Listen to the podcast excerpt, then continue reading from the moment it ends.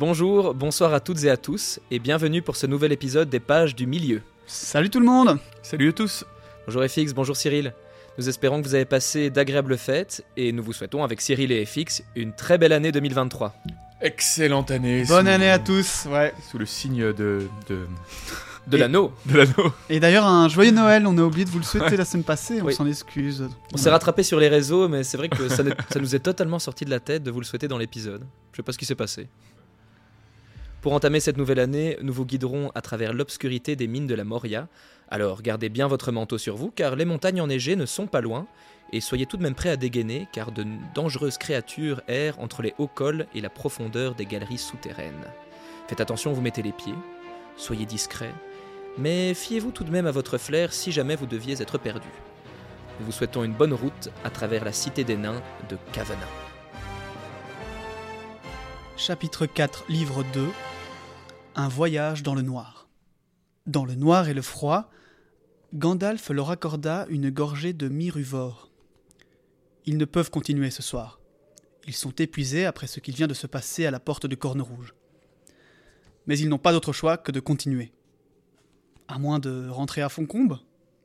Sur ces mots, Merry et Sam levèrent un regard plein d'espoir, alors qu'Aragorn et Boromir restèrent impassibles mais comme Frodon le fit remarquer, ce serait s'avouer vaincu.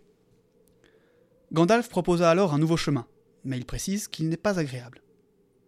Aragorn s'y opposait jusqu'à ce que le passage des montagnes ait au moins été tenté.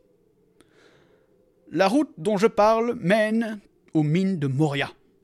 Seul Gimli leva la tête, alors que les autres furent remplis d'épouvante à la simple mention de ce nom. Elle mène peut-être en Moria, mais comment espérer qu'elle nous mènera au-delà? Dit sinistrement Aragorn. C'est un nom de mauvais augure, dit Boromir. Si nous ne pouvons franchir les montagnes, continuons alors vers le sud jusqu'à atteindre la brèche du Rohan, où les hommes sont des amis de mon peuple, et suivons le chemin que j'ai pris pour arriver ici. Les choses ont changé depuis que vous êtes venu au nord, Boromir, répondit Gandalf. N'avez-vous pas entendu ce que je vous ai dit au sujet de Saruman? La brèche du Rohan nous est interdite tant que nous marchons avec le porteur.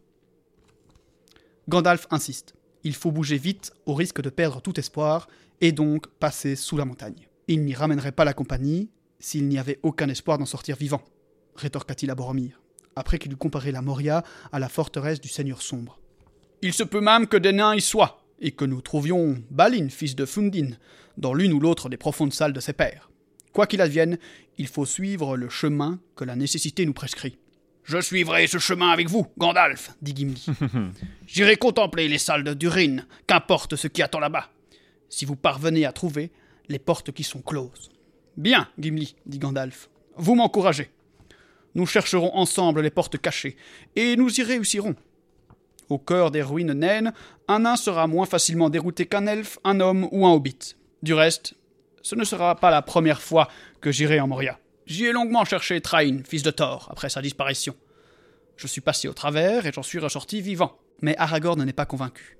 Et donc, le reste de la compagnie non plus. Mais la question est de savoir qui me suivra si je vous y conduis dit Gandalf. S'ensuit alors un vote. Boromir n'ira pas, sauf si vote positif de toute la compagnie. Aragorn suivra Gandalf comme lui l'a suivi dans les montagnes sans broncher. Les Golas ne souhaitent pas y aller, et les hobbits se toisent, sans savoir. Soudain, Aragorn se leva d'un bond. Comme le vent hurle, cria-t-il. Il hurle la voix des loups. Les wargs sont passés à l'ouest des montagnes. C'est donc décidé. Il est urgent de rejoindre la Moria. Sa porte au sud-ouest du Caradras, pour être exact. Dans ce cas, mettons-nous en route à la première heure demain, dit Boromir. Le loup que l'on entend est pire que l'orque que l'on craint. Vrai, dit Aragorn, dégageant son épée du fourreau. Mais là où le loup crie, là aussi l'orque rôde. Ils passèrent la nuit en haut d'une colline, entourée d'un petit halo de pierres et de buissons. Ils y firent un feu au milieu, les loups pouvant les trouver aisément même sans cela. On commençait à voir ça et là des yeux briller dans le noir, et des hurlements de loups tout autour du campement. À travers une brèche se voyait à présent la forme d'un loup, grand et sombre, qui les observait sans bouger. Il laissa échapper un hurlement à faire frémir, tel un capitaine appelant sa bande à l'assaut. Gandalf se leva et s'avança, tenant son bâton dans les airs. Écoutez-moi, chien de Sauron cria-t-il. Gandalf est ici Fouille si tu tiens à ta peau infecte Je vais te racornir de la queue au museau si tu entres dans cet anneau. le loup eut un grognement féroce et s'élança vers eux d'un seul bond. À cet instant, une grande corde vibra. Légolas avait détendu son arc. Il y eut un cri affreux et la forme bondissante retomba avec un bruit sourd. Une flèche elfique lui avait transpercé la gorge. Toujours là au bon moment, hein, lui. Ouais. Ouais, ça chauffe un peu là, Ouais. vous allez voir. Je suis sûr que P- Peter Jackson l'aurait certainement. euh, en fait, il en aurait fait une scène où Legolas euh, utilise un, un loup comme euh, skateboard ou comme planche de surf pour descendre les montagnes. Ah, j'ai toujours été un grand défenseur, moi, des figures de Legolas. Ah, moi j'aime qui- beaucoup aussi, je- mais je comprends les gens qui ragent dessus, mais je les trouve très, très euh, amusantes. Mais je trouve qu'elle passait beaucoup mieux euh, dans les premiers films que dans les Hobbits, où c'est vrai que les gens ont beaucoup plus Ouais. râlé dessus. Parce que là c'est général, hein, c'est sur Ouais, tous les ouais. personnages dans les. Ouais, ça tous- les pas. aspects sont très grotesques un peu dans le Hobbit. Tout est euh, cartoon et très dessin, ouais. dessin animé, alors que là c'était un petit moment pour relâcher la tension. S'il y a une cascade qui, je pense, a été la cascade la plus imitée de tout- toute l'histoire de, de l'enfance des gens, c'est le- le- le- le- l'escalier euh, Ouais. Ah, Avec le bouclier. avec le bouclier. Ah, Celle-là elle marche au vraiment bien. Ou alors, euh, bah évidemment, le, ça ne compte quand même que pour un. euh, Le, le fait Ah, ça c'est génial quand il même. descende un, Ah oui, oui, un, oui, un oui. Mumakil tout seul. C'est over the top, mais c'est crédible. Ah non, Alors que ça- dans le Hobbit, euh, c'est plus difficile. euh, marcher sur des pierres qui tombent et, Mais en soi, ça et dire non à la hein. gravité, quand même, il y a quelque chose. En tant que, que elfe, hein, tu vois, quand tu sais Ouais, qu'ils ouais. peuvent marcher sur la neige. Ouais. Mais juste, je pense qu'il il- oui, il y a un travail global qui a été. Enfin bon. Les restes des loups avaient déjà décampé. Plus tard dans la nuit, ce sont des wargs qui avaient assailli le campement. La compagnie alimenta le feu et sortit leurs épées. Plusieurs wargs sautèrent au-dessus du cercle. Aragorn, frappant des stocks, transperça la gorge d'un énorme chef. Boromir, d'un grand coup de taille, en décapita un autre. À côté d'eux, le solide Gimli se tenait jambes écartées, maniant sa hache de nain. L'arc de Légolas chantait. C'est si joliment dit. La lumière du feu vacilla, et Gandalf sembla soudain grandir. Sa forme se dressa menaçante, tel le monument d'un ancien roi de pierre au sommet d'une colline. Se baissant comme un nuage, il ramassa une branche flambante et s'avança à la rencontre des loups. Ceux-ci reculèrent devant lui. D'un grand geste du bras, il lança le tison incandescent dans les airs. Celui-ci s'embrasa d'un soudain éclair blanc, comme la foudre, et sa voix roula comme un tonnerre. Naur an edrais amen Naur dan i en gaurot Il y eut un grand grondement et un crépitement, et l'arbre au-dessus de lui monta en une feuillaison de flammes aveuglantes. En haut des arbres, le feu bondit de cime en cime. Toute la colline fut alors couronnée d'un éblouissant brasier. Épée et poignard luisirent. La dernière flèche de Légolas s'enflamma au vol, plongea, ardente, dans le cœur d'un grand chef de bande. Tous les autres loups s'enfuirent. Le jour suivant, le temps était changeant, comme si sous l'influence d'un pouvoir. Un pouvoir qui désirait maintenant une claire lumière pour observer de loin les voyageurs des terres sauvages. Les nuages disparurent au sud, et le ciel se découvrit, tel un haut plafond bleu. On en parlait dans le dernier épisode de cer- d'un certain pouvoir, vous avez dit que c'était le Caradras et la montagne en tant que telle Mhm. qui avait un pouvoir. Ouais. Pourtant, moi je vous avais dit, on reviendra là-dessus dans le prochain épisode. Ici, on parle bien sous l'influence d'un pouvoir qui désirait maintenant une claire lumière pour observer. Pour moi, c'est clairement Saruman qui essaye d'espionner. Bah, c'est une- c'est pas encore aussi clair. euh, Je pense que ça fait partie, moi, des différentes défenses pour accéder au Mordor, dans le sens que le Mordor est protégé, et ça on l'avait aussi dit dans le, le précédent épisode, c'est qu'il y a des frontières naturelles, enfin des, des protections naturelles telles que le Caradras, qui peut par lui-même se défendre de tout passage, aussi bien d'orques que de de- d'hommes, d'elfes. Mhm. Et euh, de l'autre part, je pense que Saruman, il protège le passage praticable par les hommes, un peu au pied du Caradras, ce qui est l'endroit où il se trouve Oui, oui. par des espions, par des, Mais loups et des ça. qui sont envoyés. Alors, du coup, on est d'accord. mais le mais Caradras parce que le Mord- avait sa volonté propre. Oui, d'accord. Ça n'empêche pas que le Caradras peut aussi avoir son système de défense. Par contre, pour le Mordor, je trouve qu'on est un peu loin. Mais là, pour le coup, c'est complètement ça. C'est-à-dire que ce serait Saruman qui aurait. Pour moi, c'est quand même plus Saruman qui aurait fait venir ces, ces- ces tempêtes, un peu plus comme dans le film. Et que là, c'est Saruman qui est en mode Ok, on leur a envoyé des loups, on leur a envoyé des wargs.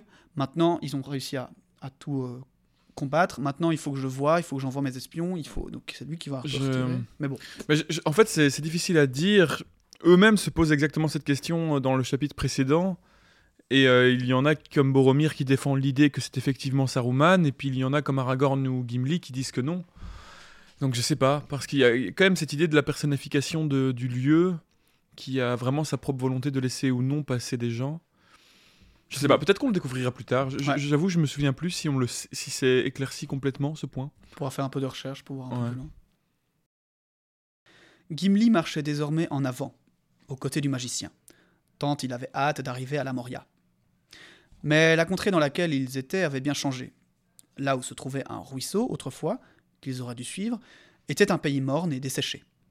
Enfin, Gimli, qui était devant, aperçut un fin filet d'eau parmi les pierres rouges de la région.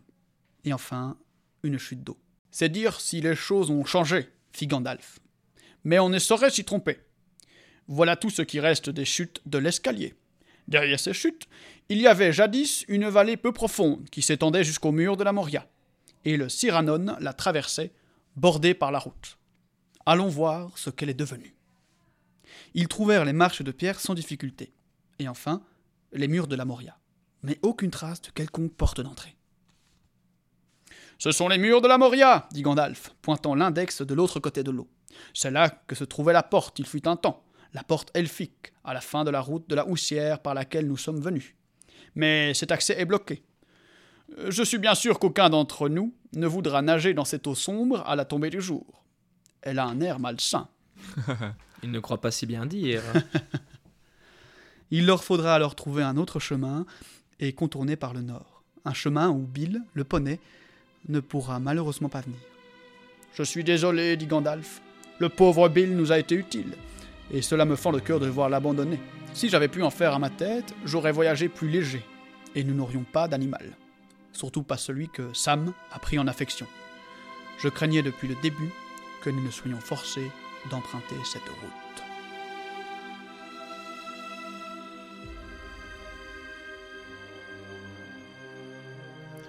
La journée tirait à sa fin et les étoiles brillaient déjà dans le ciel au-dessus du soleil couchant quand la compagnie atteignit le bord du lac. Celui-ci devait mesurer 500 mètres à l'endroit le plus étendu. Ils se hâtèrent de le contourner pour atteindre la rive opposée que visait Gandalf, après quoi il lui fallait encore trouver les portes de la Moria. En arrivant enfin de l'autre côté du lac, ils se trouvèrent devant une étroite crique qui leur barrait le passage. L'eau était verte et stagnante, mais peu profonde au bord. Gimli passa devant les autres, qui marchèrent en file derrière lui, car les derniers mètres qu'il leur restait à parcourir constituaient un chemin accidenté, fait de pierres traîtreusement couvertes de mousse humide. Frodon glissa sur l'une de ces pierres, et fut saisi de dégoût lorsque son pied entra en contact avec l'eau. À ce moment, au centre du lac, un très léger son se fit entendre, à peine perceptible.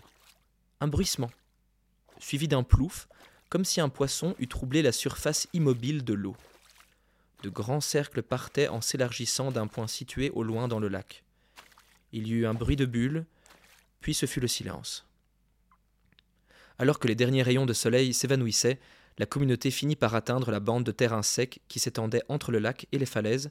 Elle était étroite et encombrée de pierres et de roches tombées. Tout contre la falaise se dressaient encore forts et vivants deux grands arbres, plus gros que tous les houx que Frodon eût jamais vus ou imaginés. Ils se dressaient comme des colonnes gardant le bout de la route. Nous y voici enfin, dit Gandalf. Ici se terminait la route elfique de Houssaï. Le hou était le signe des gens de ce pays, et ils plantèrent ici pour marquer la fin de leur domaine, car la porte de l'ouest fut faite surtout à leur usage, pour leur commerce avec les seigneurs de la Moria.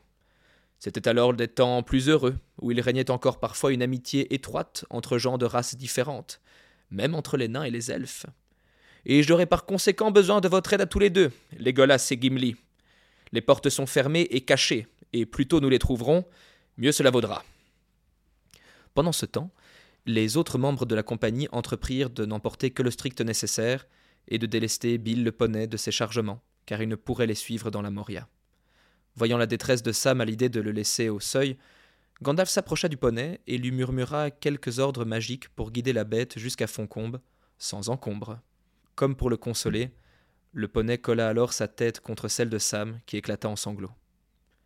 Cette opération achevée, ils se retournèrent pour observer Gandalf. Il se tenait entre les deux arbres, le regard fixé sur le mur uniforme de la falaise. Gimli allait de place en place, frappant le rocher de sa hache, et Legolas était collé contre la paroi comme s'il écoutait quelque chose. Gandalf caressa le mur un instant, puis s'exclama. Regardez Ne voyez-vous rien maintenant? La lune éclairait à présent la face grise du rocher, mais il ne vit rien de plus pendant un moment. Puis, lentement, sur la surface où le magicien avait promené ses mains, des lignes apparurent faiblement, comme de minces veines d'argent courant dans la pierre. De l'Itildine, des gravures qui ne reflètent que la lumière de la lune et des étoiles. On en avait parlé euh, dans le précédent épisode, Ouais. ça a été tracé avec du mithril. Tout à fait. J'en reparlerai d'ailleurs. Ah Ouais. Ces gravures dessinaient une porte dans la roche et au sommet de celle-ci se trouvait un arc de lettres en caractère elfique. De l'elfique au-dessus d'une porte de la mine des nains. C'est étonnant. Ils étaient très proches du coup à l'époque. Euh, J'en reparlerai aussi, tout à fait. Ah, mais tu vas parler de tout en fait. Mais de toute façon, c'est ce que vient de dire Gandalf. Bah hein, oui, bien sûr. En dessous, bien que les fils furent par endroits estompés ou entrecoupés, se voyait le contour d'une enclume et d'un marteau, surmonté d'une couronne avec sept étoiles.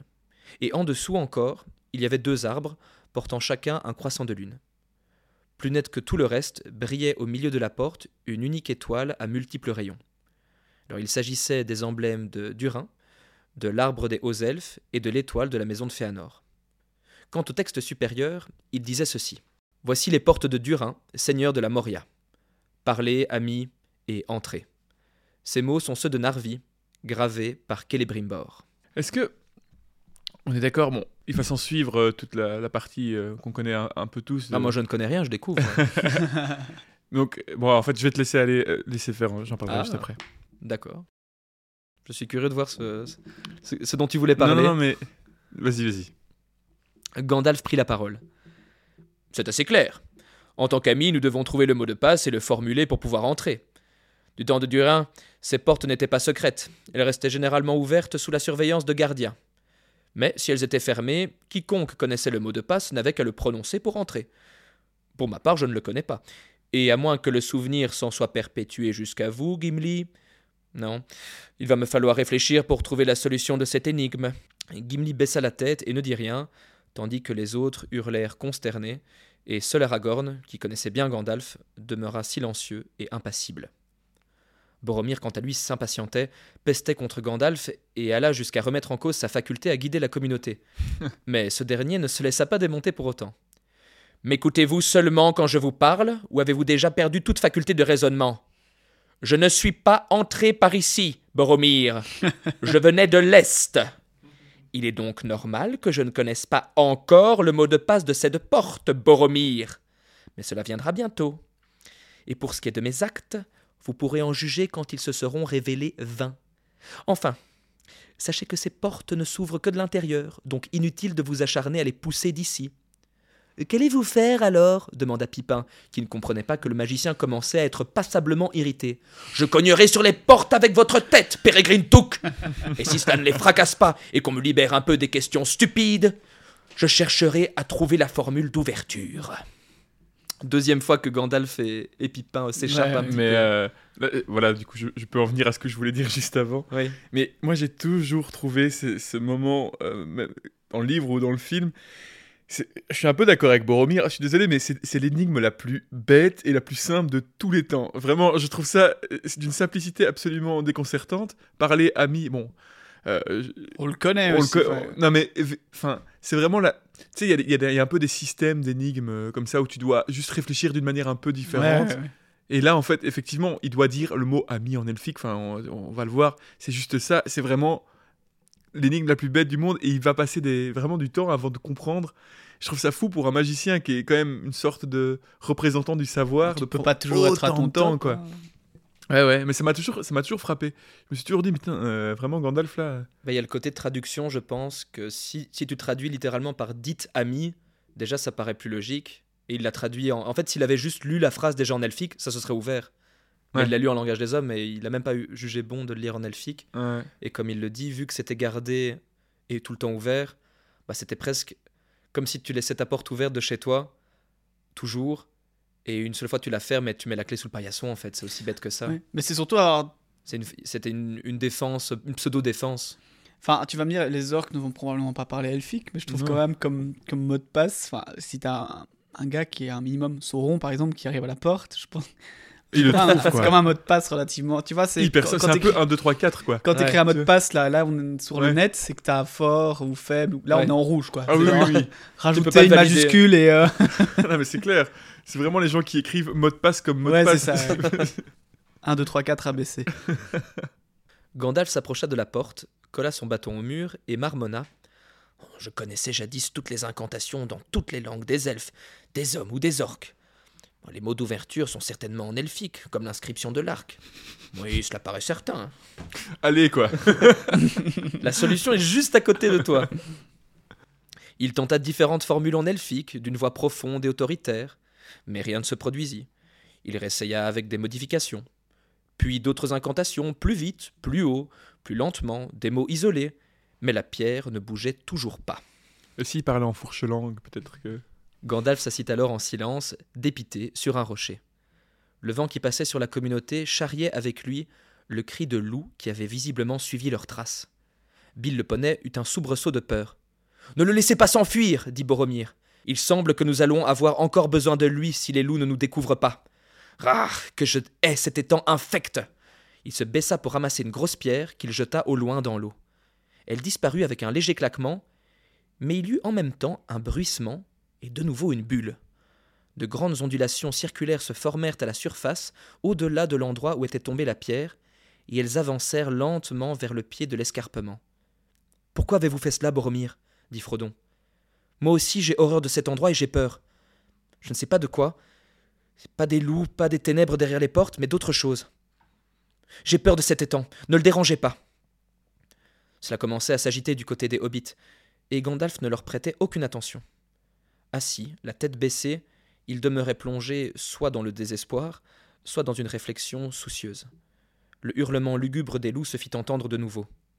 Les rides de l'eau grandirent et approchèrent, certaines léchèrent déjà la rive. C'est alors que le magicien bondit de joie, presque hilar. Oh, j'y suis Mais oui, bien sûr, bien sûr C'est d'une simplicité absurde, comme la plupart des énigmes quand on voit la réponse. il ramassa son bâton, et, debout devant le rocher, il dit d'une voix claire Melon Une fente apparut dans le mur lisse qui paraissait n'être fait que d'un bloc, et les portes s'ouvrirent. Ah, ça y est, Voilà. le fameux meul. Melon. Que je pense tout le monde a toute son enfance pris pour un bel là. Ouais, un bel. Ça a valu quelques détournements d'ailleurs sur internet euh, avec une certaine chanson. hein. Oh mon dieu. À voir, à voir. Par l'ouverture se voyait un sombre escalier qui grimpait en pente rapide, mais au-delà des premières marches, les ténèbres étaient plus profondes que la nuit. La compagnie écarquilla les yeux d'étonnement. La traduction aurait dû être Dites ami et entrez. Il m'a suffi de prononcer le mot elfique pour ami et les portes sont ouvertes. C'est tout simple. Bah, trop simple pour un maître du savoir en ces temps de méfiance. C'était alors des jours plus heureux. Allez, maintenant, rentrons. Ouais, comme quoi c'est un peu expliqué au final. Il se justifie. Il se hein. justifie très bien. hein. ouais, mais c'est vrai que pour le coup, t'avais peut-être pas besoin à cette époque-là d'un message, Ouais. d'un mot de passe Non. trop compliqué quoi. Mais C'est juste pour éviter que n'importe quel animal, je pense, puisse rentrer Ouais, au final. ouais, n'importe quel euh, hobbit ou, euh, ou homme de passage. S'avançant, il posa le pied sur la première marche. À ce moment, plusieurs choses se produisirent. Frodon se sentit saisir par la cheville et il tomba avec un cri. Bill le poney poussa un furieux hennissement de peur, tourna bride et s'enfuit dans les ténèbres le long du lac. Sam bondit à ses trousses, puis, entendant le cri de Frodon, il revint au pas de course pour s'attaquer aux longs tentacules verts, lumineux et humides qui le saisissaient. Les autres se retournèrent vivement et ils virent les eaux du lac bouillonner, comme si une armée de serpents s'avançait à la nage de l'extrémité sud. Le tentacule tirait Frodon vers les profondeurs du lac, tandis que Sam, à genoux, le tailladait à coups de couteau. Le bras lâcha Frodon, et Sam tira celui-ci en arrière, appelant à l'aide. Vingt autres bras sortirent, onduleux. L'eau noire bouillonna, et une horrible puanteur s'éleva. Dans les mines Vite cria Gandalf. Tous coururent le rejoindre. Ils avaient à peine réussi à passer les portes que les tentacules tâtonnants franchirent en se tortillant la rive droite et se mirent à palper le mur de la falaise. De nombreux bras serpentins saisirent les portes de chaque côté et avec une force horrible les firent pivoter. Elles se refermèrent avec un écho fracassant et toute lumière disparut. Le magicien frappa son bâton au sol et une lumière pâle en jaillit. Nous n'avons plus le choix désormais. Il nous faut affronter les ténèbres de la Moria. Soyez sur vos gardes. Il y a des êtres plus anciens et plus répugnants que les orques dans les profondeurs du monde. Ne faites pas de bruit. Il nous faudra quatre jours de marche pour atteindre l'autre côté. Espérons que notre présence passera inaperçue. Du coup, c'est cette fameuse euh, créature qui ferme les portes en fait, et qui les ferme, qui ne fait pas tout effondrer. Euh, oui, tout à fait. Et contra- oui, contrairement au film, euh, ça ne s'effondre pas, elle referme la porte. Et est-ce que tu as fait des, recherches un peu sur cette créature? Parce que j'avoue, moi, j'ai vu plusieurs mentions. Je, sais qu'elle a une origine un peu spéciale. Il y a des choses qui se disent sur elle, mais. Alors cette créature, de ce que j'avais vu, elle s'appelle le guetteur de l'eau. C'est une créature dont on ne connaît pas euh, l'origine, euh, la naissance, ni depuis quand exactement elle se trouve à cet endroit-là. Ce que l'on sait, c'est qu'elle a été potentiellement en contact avec Sauron, euh, que Sauron soit marchandé avec elle pour qu'elle reste là et qu'il lui laisse, en- entre guillemets, le droit de rester, soit qu'il a eu vent de sa présence et qu'il s'est dit que ça offrirait une protection supplémentaire pour pénétrer le Mordor. Parce que du coup, on a quand même un, Hmm. une sorte de, de poulpe euh, avec euh, une vingtaine de bras qui garde cette entrée. Et on sait aussi qu'elle a été en contact avec d'autres personnages. On va en parler dans le prochain chapitre. Euh, on apprendra qu'elle aura tué certains personnages que l'on connaît.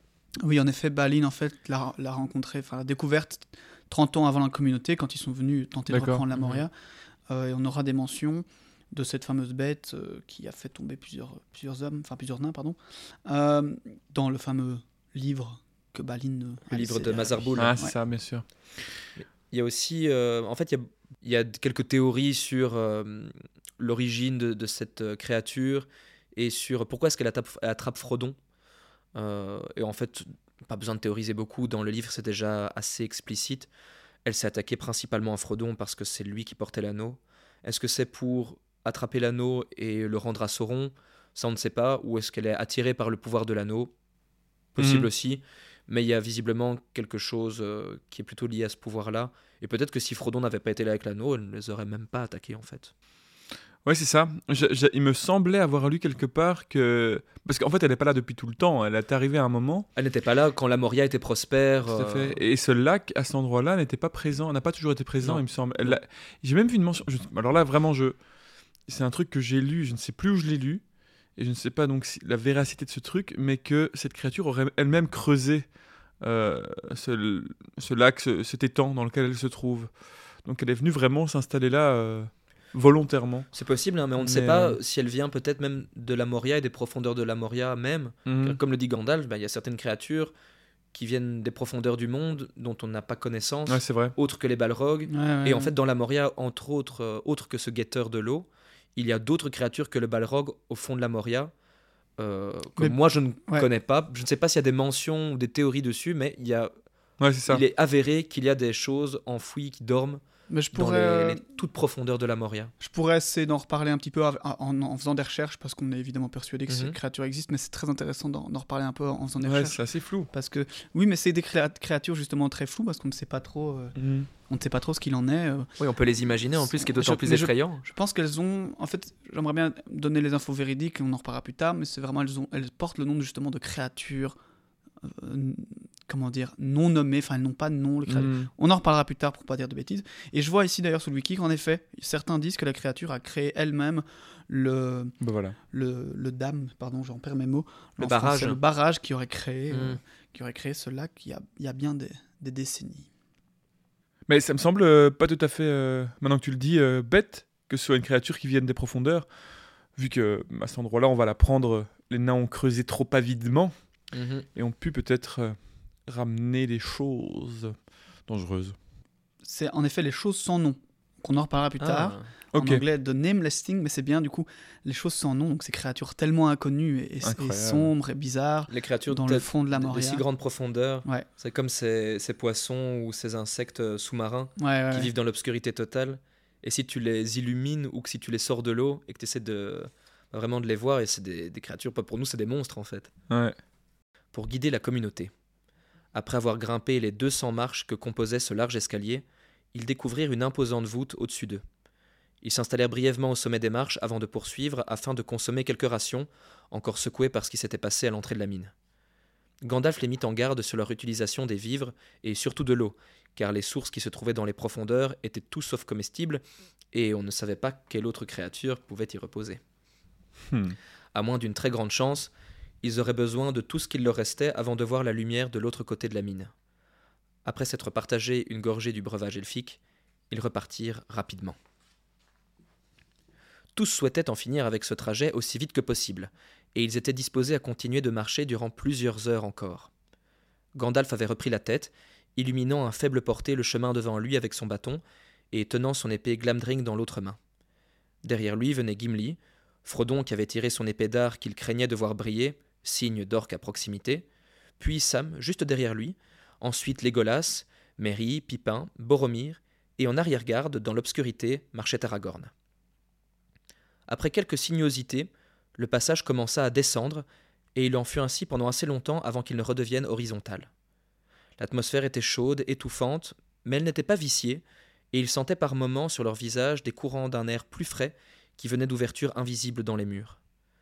À travers le pâle rayonnement du bâton du magicien, Frodon avait des aperçus d'escaliers et d'arches, d'autres passages et de tunnels, montant en pente douce ou descendant fortement, ou encore ouvrant sur les ténèbres d'un côté ou de l'autre. Il y avait de quoi être totalement dérouté, sans aucun espoir de s'y retrouver. Gimli, bien qu'inutile à Gandalf pour se repérer, avait le mérite d'être un bon soutien par son courage et sa sérénité à arpenter ses galeries dans l'obscurité, contrairement aux autres. Bien que Gandalf le consultait sur les chemins à prendre, c'était toujours lui qui choisissait les embranchements, car les mines de la Moria étaient d'une étendue et d'une complexité qui dépassaient de loin l'imagination de Gimli, tout nain qu'il était.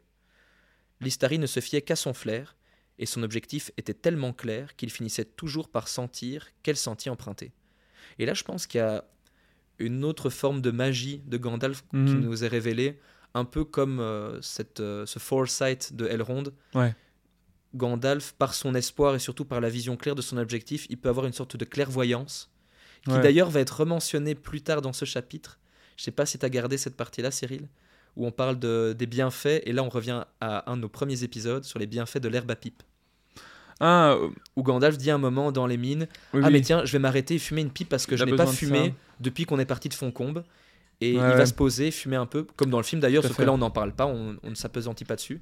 Mais il va s'arrêter pour fumer et ça va lui permettre de encore plus facilement retrouver son chemin et de, de se mettre les idées au clair. Ouais, ouais, je, vais en toucher un mot, mais Parce que ça, pour rappel, on en avait parlé euh, dans le tout premier épisode, dans le, le chapitre du prologue sur l'herbe à pipe.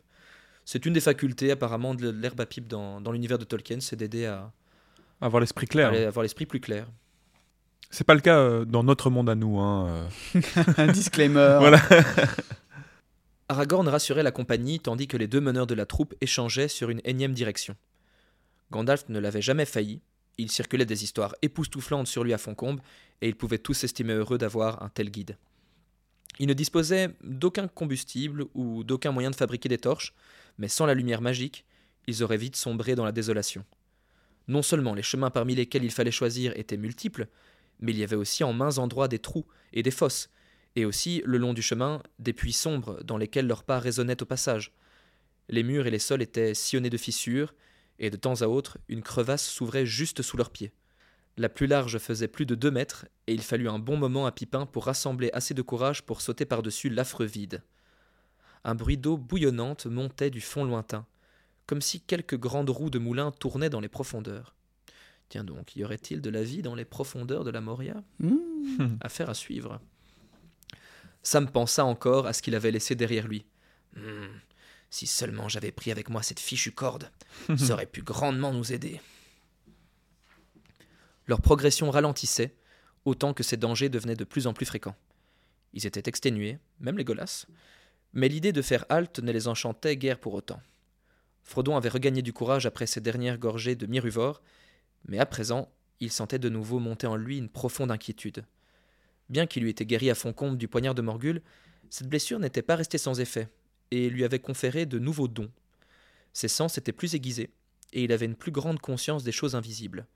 Il voyait mieux dans l'obscurité qu'aucun de ses compagnons, à l'exception peut-être de Gandalf, et puis, étant le porteur de l'anneau, il sentait la présence du mal devant et aussi derrière eux.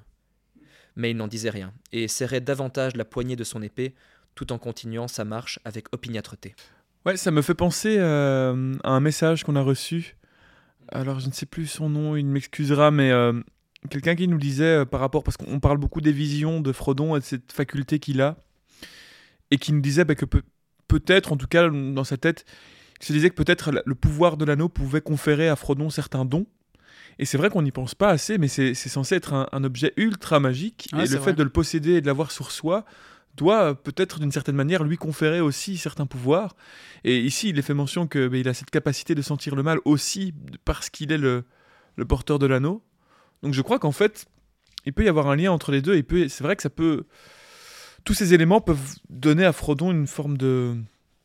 Voilà, de, de conscience euh, plus grande en fait. Bah, ça fait sens en fait. Je pense que c'est même assez logique. On parle tout le temps des côtés négatifs et des pouvoirs négatifs de l'anneau, mais il y a beaucoup de gens qui veulent le récupérer pour son pouvoir. Ouais. Bien sûr, c'est illusoire de pouvoir utiliser le pouvoir à, des fins propres, euh, personnelles et bénéfiques, mais, mais au final, elles sont quand même là. Ils sont quand même là, ces pouvoirs euh, bénéfiques. Donc oui, à partir du moment où tu l'as, même si tu es malheureusement, enfin c'est un fardeau, tu dois quand même bénéficier de certaines choses. En, en l'occurrence ici les visions et, et d'autres choses. Quoi.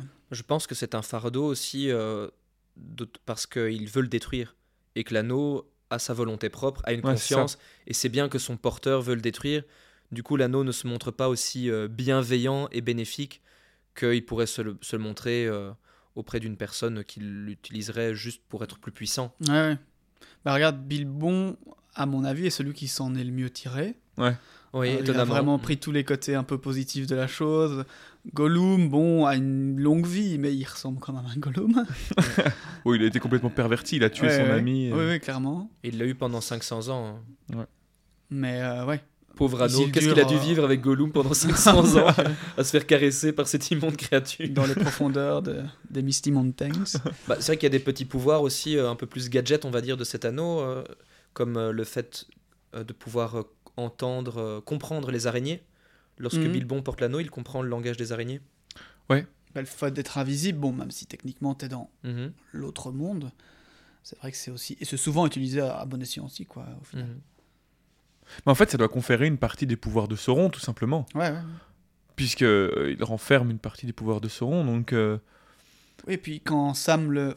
Je spoil un peu, on verra plus tard, mais il y a aussi sa mort à l'anneau à un moment, il y a, il y a tout ce côté où, où à un moment il paraît un peu plus grand, plus menaçant, je pense, Ouais. et euh, son ombre en tout cas se, se, se meut en quelque chose de plus, plus impressionnant. Ah, Ouais. bien vu, je n'avais pas fait le lien qu'il apparaît euh, à certains orques dans la tour de Sirithungol comme plus grand. Tu crois que ce Ouais. serait lié à ça? Euh, je pense qu'il est euh, spécifiquement écrit dans le livre que le fait qu'il ait l'anneau lui confère une espèce de... D'aura. D'aura, Ah, ouais, ah ouais, ouais. j'avais jamais Une, pensé. une petite phrase, hein, mais... Parce que moi, enfin, c'est le genre de truc où ça te marque, parce que comme ça arrive dans le film, Ouais. Ouais. Euh, et tu fais Ah, génial, c'était Mm. bel et bien dans les livres. C'est qu'on voit cette ombre dans le film Ouais, euh, ouais. grandissante. Bah, c'est détourné Non. parce que dans les films, t'as l'impression que c'est plus une. euh, Une araignée presque. Non, mais une illusion d'optique Oui. que, que les, les orques se font avoir par Mhm. le fait. par euh, voilà, la lumière. ouais. Mm. Mais en fait, il y a aussi le- l'anneau derrière en fait, qui joue un rôle. Mais Cet anneau, comme on en parle comme ça, moi, il me fait un peu penser d'une certaine manière au fonctionnement d'un Horcrux Ouais, dans les Harry Potter, où tu vois, il y a ce. à fond. où tu peux arriver à rentrer en contact, bah, dans le cas de Voldemort, puisque c'est les Horcruxes dont on parle le plus, où il y a, bah, Harry arrive à parler fourche-langue, à avoir de la télépathie aussi avec lui. Mais on n'avait pas déjà parlé de ça parce que moi je trouve qu'il y a un lien direct entre ce que euh, J.K. Rowling ça a fait avec les Horcruxes et l'anneau. Même si elle Ouais. l'a poussé plus, mais Oui. elle- je dis pas qu'il y a de l'inspiration ou Mhm. quoi, mais c'est il a clairement fragmenté sa, sa puissance et c'est la définition même des Et ça change ton humeur et euh, il te, Ouais. te tire vers le bas, on va dire. Quand Ouais, il clairement. porte cet anneau. Bah, à un moment, il porte euh, pas un anneau, mais un médaillon autour du cou. Oui, c'est ça. Bon, certainement, elle a dû être inspirée. euh. Bah, tout à fait. Tout à fait. Quel anglais n'a pas lu Le Seigneur des Anneaux Peut-être qu'on on en parlera bientôt plus, plus précisément. Ah, peut-être. Derrière Frodon, la compagnie parlait peu, et seulement en murmures rapides. Il n'y avait d'autre son que celui de leurs propres pas, et de temps à autre d'un égouttement à peine perceptible.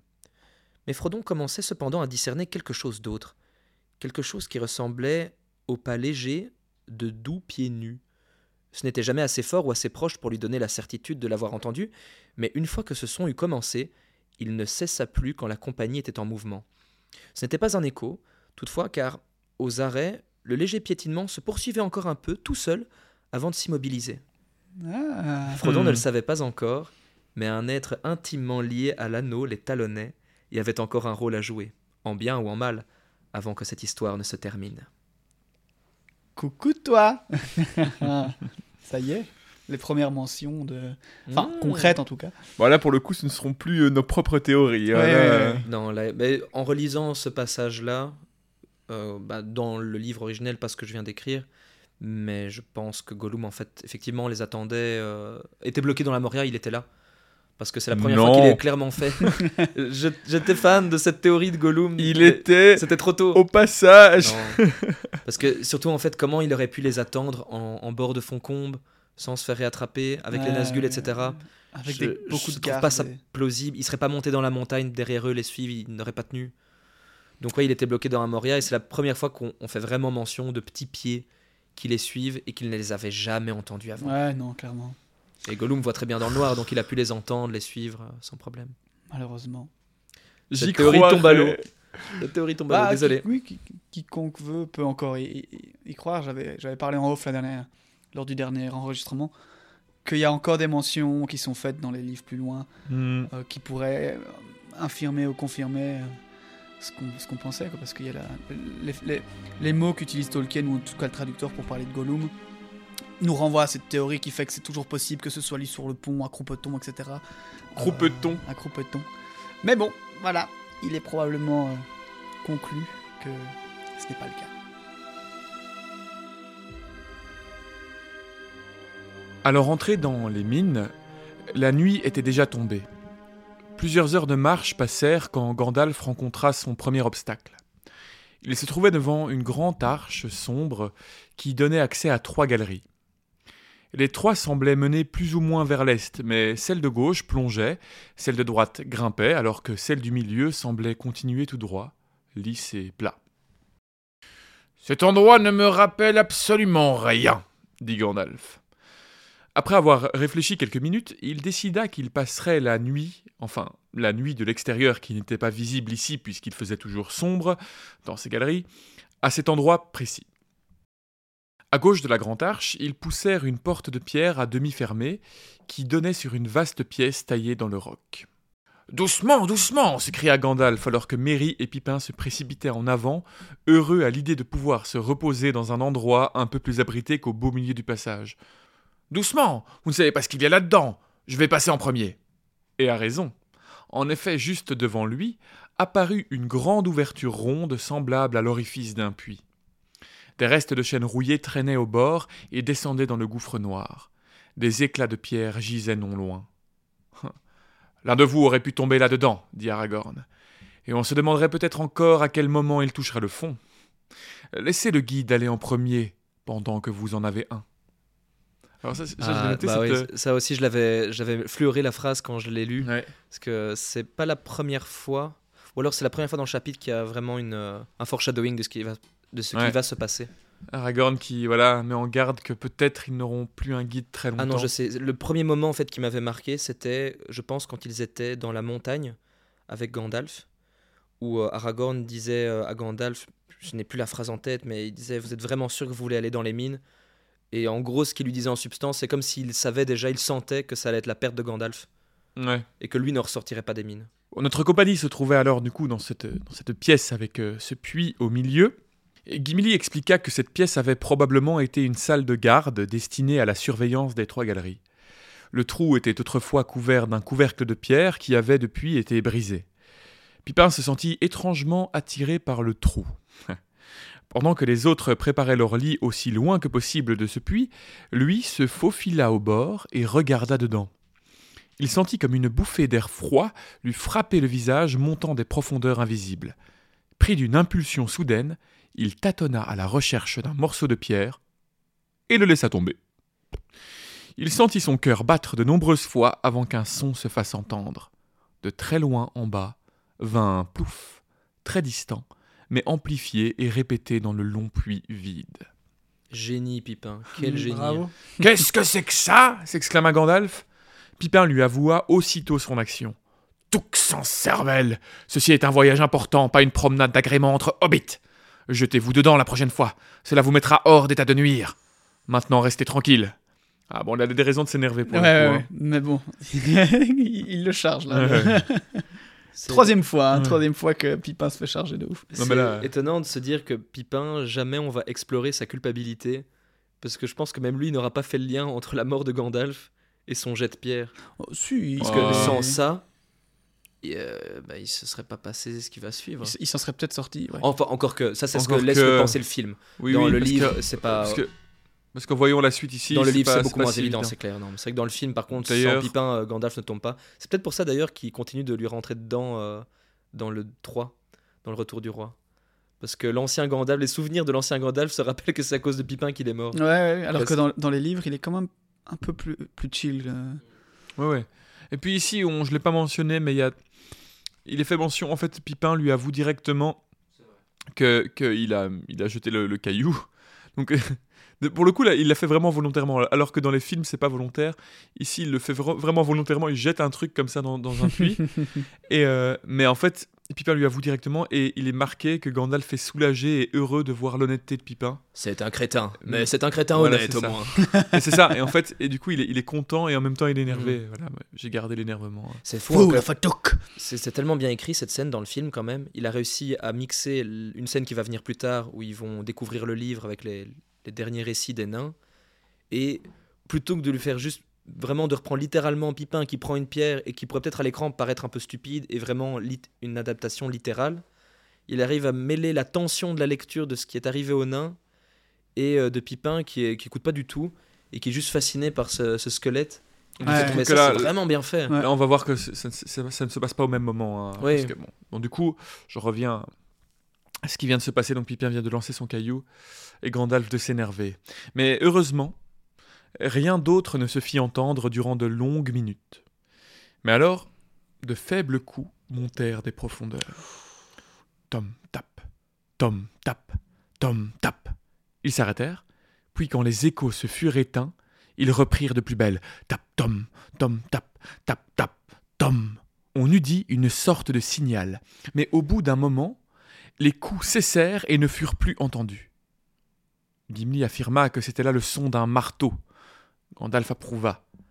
Il n'était pas sûr que la pierre de Pipin eût quelque chose à voir avec tout ça, mais il était probable qu'elle ait réveillé quelque chose qu'il aurait fallu ne pas déranger.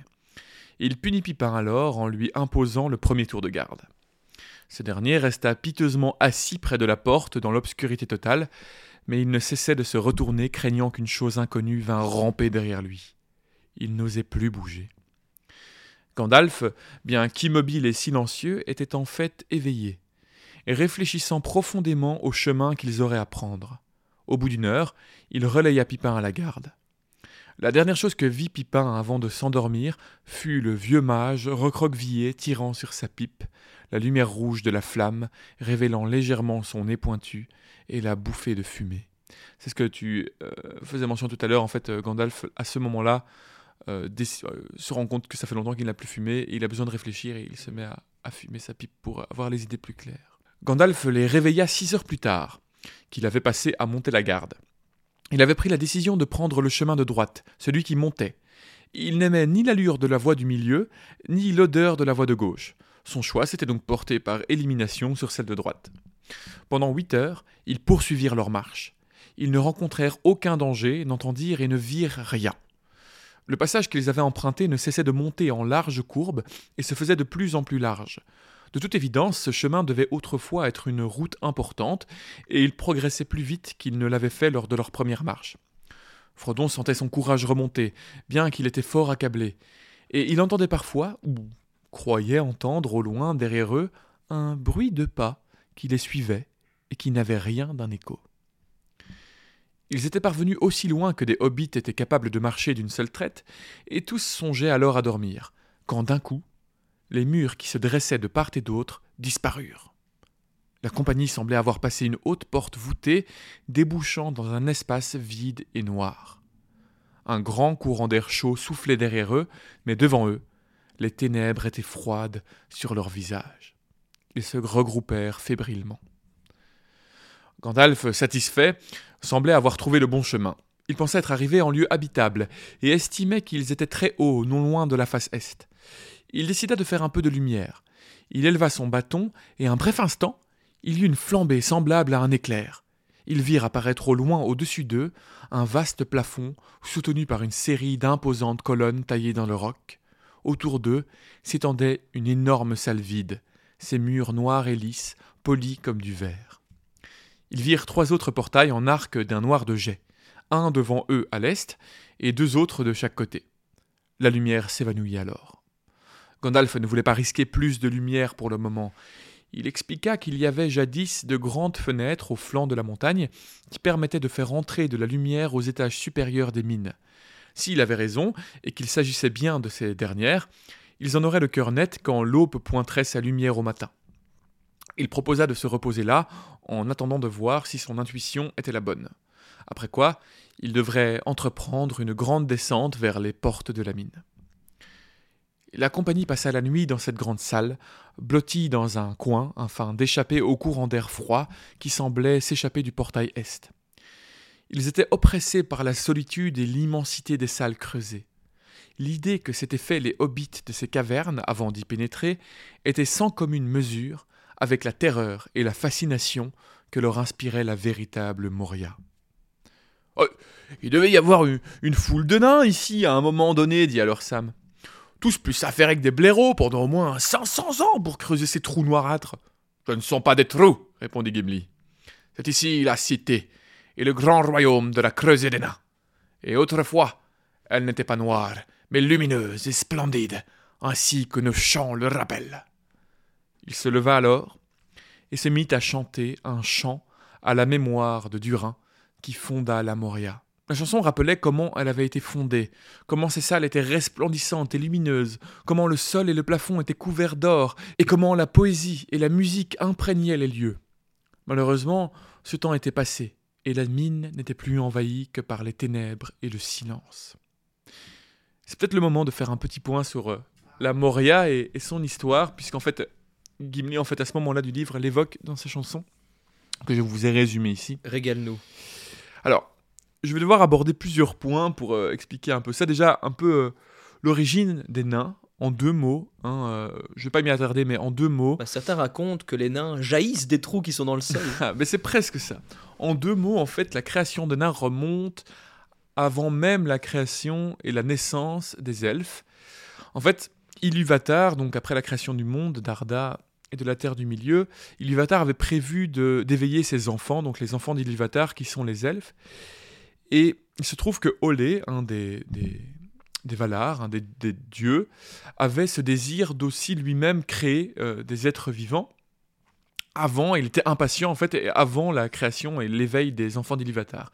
Il s'est donc mis à créer une race, les nains, en secret, euh, dans les profondeurs de la terre. Il a créé euh, sept nains, et leurs femmes d'ailleurs apparemment, sauf un qui n'avait pas de femme, celui qui va nous intéresser ici.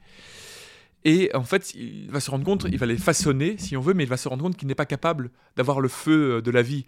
Euh, je l'avais évoqué quand on parlait de Morgoth, parce que Morgoth va jalouser ce pouvoir qui appartenait seulement à Iluvatar de donner le souffle de vie, euh, qui allait donner conscience à ces créatures. Et donc, euh, Olé ne va pas être capable de donner la vie à ces, créatures, et Iluvatar va se rendre compte que Olé a créé en secret les nains, et il va pas le punir complètement, il va accepter en fait que ces créatures existent alors qu'il aurait pu tout simplement les détruire, mais il va, euh, il va les condamner à attendre l'arrivée euh, des elfes, donc des premiers-nés, avant de pouvoir s'animer, et il va lui-même, donc Ilvatar va lui-même leur donner la vie, une fois que les elfes euh, s'éveillent. Il n'était pas euh, fait de, de terre ou d'argile avant de d'être euh, découvert par Iluvatar. C'est possible, il les avait en façonnés, je pense qu'il les avait façonnés euh, dans la terre, euh, Ouais. dans les ça. profondeurs, et donc euh, effectivement, ils, ils Comme des golems presque. Ouais, c'est ça. Mais je pense qu'ils prennent forme humaine après. oui. Après, quand il leur donne le en souffle. tout cas quoi. avec la, de la peau et tout, mais oui, ils, Ouais. ils sont façonnés là-dedans.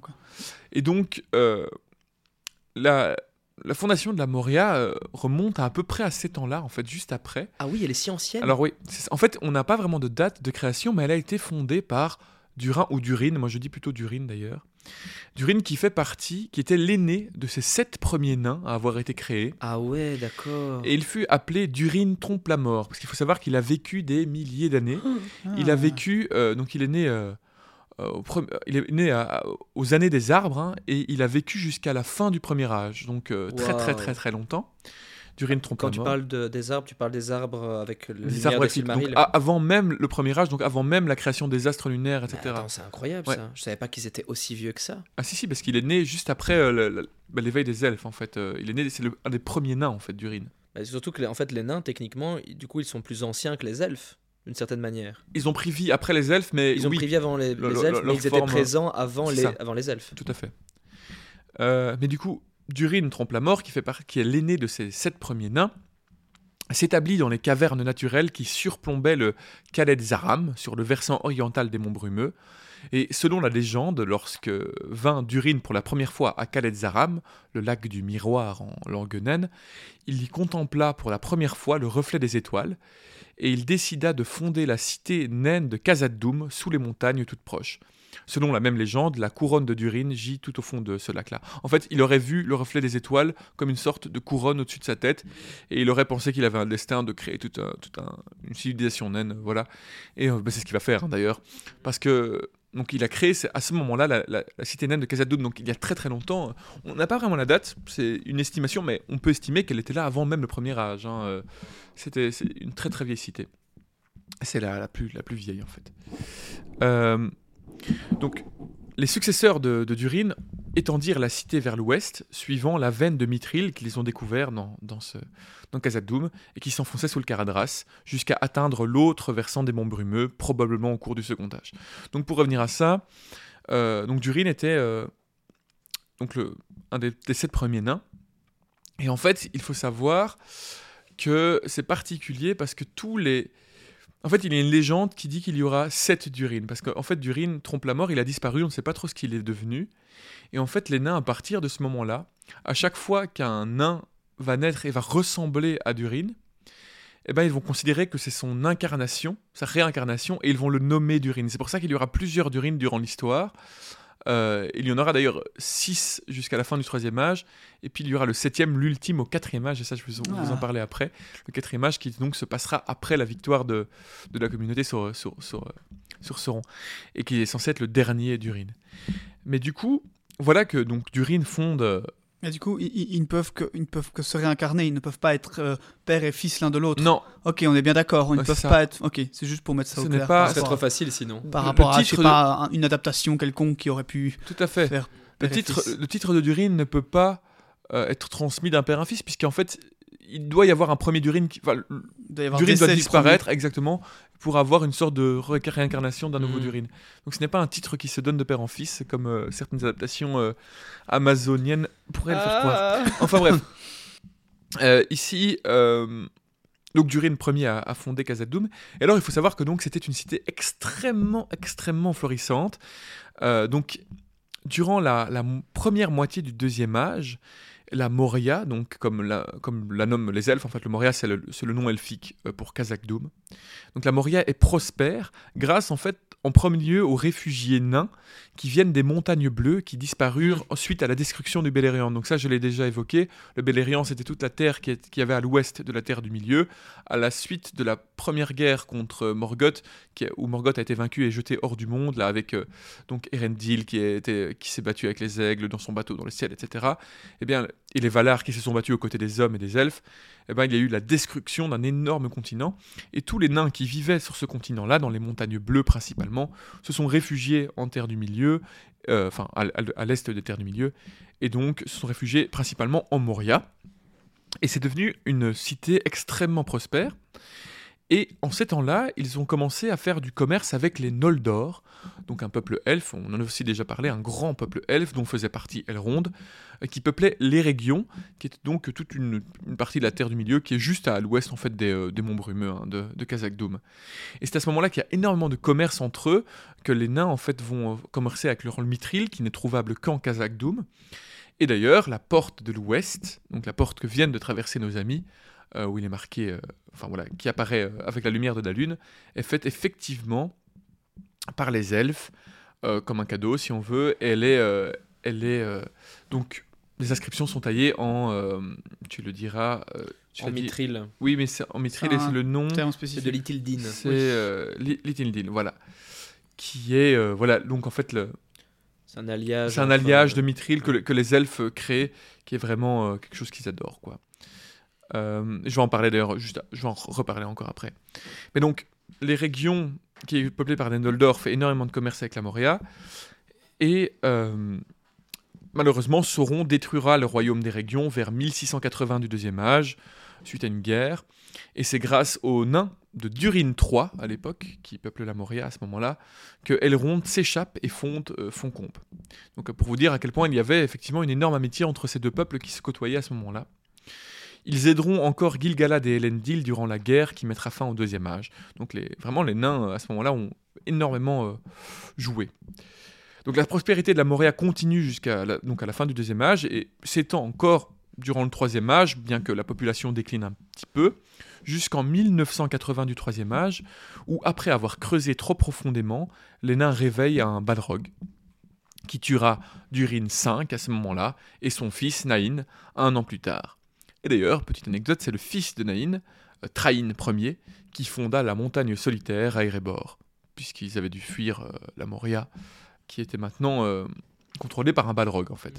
Ah ouais, ok. Donc après le départ euh, des nains donc de la Moria à cause de- du Balrog, les, donc en à peu près 1980 du troisième âge, les orques s'installèrent alors en Moria et ce n'est qu'en 2799, donc presque 1000 ans plus tard, après la grande guerre des nains et des orques qui vit euh, l'éradication presque totale des orques des monts brumeux, que Train, fils de Tror, tu l'as évoqué tout à l'heure, voulut réoccuper la Moria mais son cousin Dain l'en dissuada en le mettant en garde du Balrog, en fait, tout simplement. Et c'est enfin Balin, en 2989, du troisième âge, qui y mena une troupe pour reconquérir les lieux, et ça, on va le voir, qui n'a pas tellement réussi. Mm. Mais donc, c'est pour ça que le Balrog est appelé le fléau de Durin, de Durin. de Durin, de- que exactement. C'est lui qui a, été, qui a Et- causé la perte. Et c'est donc Durin Seigneur nain. 6 à ce moment-là euh, qui, euh, qui donc a été euh, attaqué par le, le Balrog. Et euh, petite anecdote, il n'y aura plus de Durin jusqu'au quatrième âge. Et alors on a très peu d'infos sur le quatrième âge puisque c'est bah, c'est l'âge qui, pré- qui fait suite à la guerre de l'anneau. Mais visiblement Tolkien a quand même euh, annoncé ça et apparemment Durin 7, l'ultime Durin, euh, durant le quatrième âge, va réussir à reprendre la Moria et à, à en refaire son. À lui redonner sa splendeur en fait. Durant le quatrième âge. Fatalement, il n'y a plus de Balrog en fait, puisqu'il a été tué par, Ouais. par euh, Gandalf. Il, a, il a fallu attendre Gandalf qui a fait tout le travail. Voilà. Apparemment, le dernier, il a créé un groupe de, de rock, un peu new wave, s'appelle Durin Durin. Je connais pas ce groupe, donc la, la blague tombe à l'eau. Bah, c'est Duran Duran. Ah oui. Ah, ouais. Voilà. Bon, peut-être pour ceux qui l'auront compris. Mais donc voilà, pour euh, en finir avec l'hi- l'histoire de la Moria, donc c'est vraiment une cité naine extrêmement vieille et qui a vécu euh, des milliers et des milliers d'années et des années de prospérité absolument incroyables. Quoi. Il faut s'imaginer que c'est vraiment la cité naine la plus vieille. qui- Ouais, elle date d'a- enfin, les, les premiers travaux ont commencé euh, avant le premier âge, donc c'est extrêmement vieux. Je rappelle que les années des arbres, enfin les années des, des de Valagneur, comme on dit en Ouais. anglais, c'est soit une dizaine d'années, 9,8, soit 144. Euh, Enfin, c'est l'équivalent Ouais. pour une année pour nous, soit 144 ans. Donc c'est c'est vrai que Ouais. Et- c- ne fût-ce que si ça a été une centaine d'années euh, pendant l'année- les années des arbres, bah, vous faites x 144. Ouais, quoi. c'est ça. Donc, euh, Oh là Plus, là plus là tout, plus premier âge, deuxième âge, c'est des milliers et des milliers d'années. premier âge, c'est 500, Et- 500, 500 ans Ouais. de, de- de notre année Ouais. à nous. Le deuxième, c'est Enfin, d'équivalent à nous, 2000, quoi. euh, c'est ça. Puis, qui est euh, dingue. Non, trois- on dit- deuxième, c'est 3500. 3500 Ouais. Ok. Et C'est sur troisième, 3018, 3019 dans le troisième. troisième âge. On dit qu'il y a de l'eau dans les profondeurs de la Moria, mais il y a de l'eau parce qu'il y avait des sources d'eau et qu'il y avait aussi de la végétation. Donc ça, c'est une représentation qui est assez bien gérée dans la série, qu'on s'amuse à, à piquer euh, de temps en Ouais, temps. ouais, ouais. Mais il y avait euh, des arbres, il y avait euh, de l'eau, des sources. Ouais, bah, C'était euh, luxuriant. faut Des s'imaginer- trous de euh, lumière. C'était lumineux aussi. Oui, c'est ça, ils avaient des, des- des lumières en cristal, etc. Il faut s'imaginer qu'en fait, en plusieurs milliers d'années, ils avaient vraiment habité ça de manière euh, magnifique. hein. C'était. Une vraie cité en fait. Ils n'avaient pas besoin de sortir folle. pour aller chercher de l'eau en fait. Ouais, Ouais. Bah, il est dit d'ailleurs qu'ils vont refermer euh, après certains événements. euh, ils vont carrément fermer en fait la Moria et continuer à vivre dedans. Mm. euh, et qui- qu'ils étaient en fait capables en autogestion de, de complètement vivre sans devoir Ouais. avoir des champs dehors et tout. Donc ils devaient avoir plein de techniques. euh. Ah, c'est clair. Bon, Sam demanda alors, suite à la chanson de Gimli, s'il restait encore des joyaux cachés un peu partout. Mais Gimli ne voulut pas répondre. Gandalf expliqua que les orques avaient souvent pillé les salles supérieures de la Moria et qu'il ne restait maintenant plus rien. Pour ce qui était des salles inférieures, personne n'osait plus s'y aventurer, Tout avait été noyé par l'eau ou par une ombre de peur. Sam demanda alors pourquoi les nains voulaient tant revenir. Pour le mithril, répondit Gandalf. Le mithril était le nom elfique de cet argent de la Moria. Il valait autrefois dix fois plus que de l'or, et aujourd'hui il était inestimable, car presque introuvable. Il n'était plus que présent dans la Moria, mais même les orques maintenant n'osaient plus creuser pour s'en procurer. Les filons descendaient vers le nord, vers le Caradras. Gandalf expliqua que les nains ne l'avouaient pas, mais le mithril avait été la source de leur richesse, mais aussi la source de leur perte. Ils creusèrent trop avidement et trop profondément et réveillèrent ce qui les mit en fuite, le fléau de Durin, le Balrog. Tous les peuples désiraient du mithril. Il pouvait être battu comme le cuivre et poli comme le verre. Les nains en faisaient un métal léger mais plus solide que l'acier trempé. Sa beauté était celle de l'argent commun, mais son éclat ne se ternissait jamais. Les elfes le chérissaient plus que tout et en firent, Litildin, l'étoile lune que la compagnie avait pu apercevoir sur la porte de la Moria. Bilbon d'ailleurs avait un corset d'anneaux de mithril que Thorin lui avait offert, rajouta Gandalf. Quoi? s'écria Gimli. Un corset de mithril Mais c'est un présent royal Oui, dit Gandalf. Je ne lui ai jamais dit, mais sa valeur était supérieure à celle de la comté tout entière, avec tout ce qu'elle contient. Frodon ne dit rien, mais passa doucement sa main sur son torse et sentit les petites mailles de mithril que son oncle lui avait confiées. Il était perturbé de s'être tout ce temps promené avec la valeur de la comté sur lui. à cette pensée, il désira ardemment être de retour chez lui, en train de tondre la pelouse ou de bricoler dans le jardin, mais surtout il désira n'avoir jamais entendu parler de la Moréa, ni du mithril, ni de l'anneau d'ailleurs. Oui, enfin, il aurait surtout aimé voir Sam tondre la pelouse. à ce moment-là, il a envie de le faire lui-même, mais ça ne lui plaisait pas tellement à ce moment-là. Un profond silence tomba.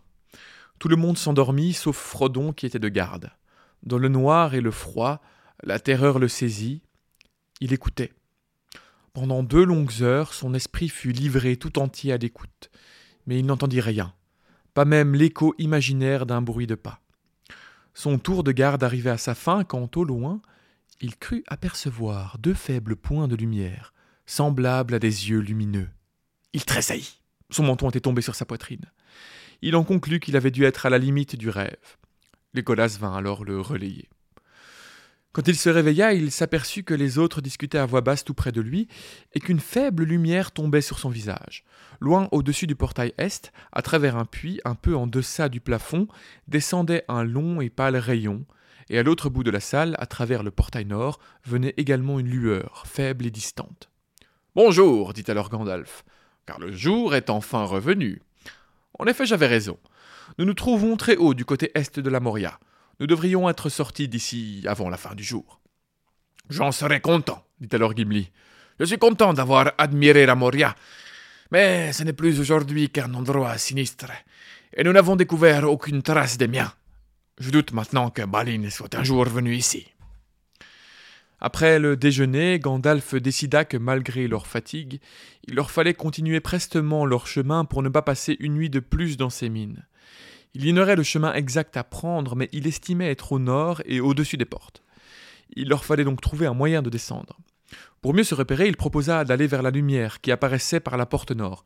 Il trouverait peut-être une fenêtre depuis laquelle il pourrait être certain de leur position.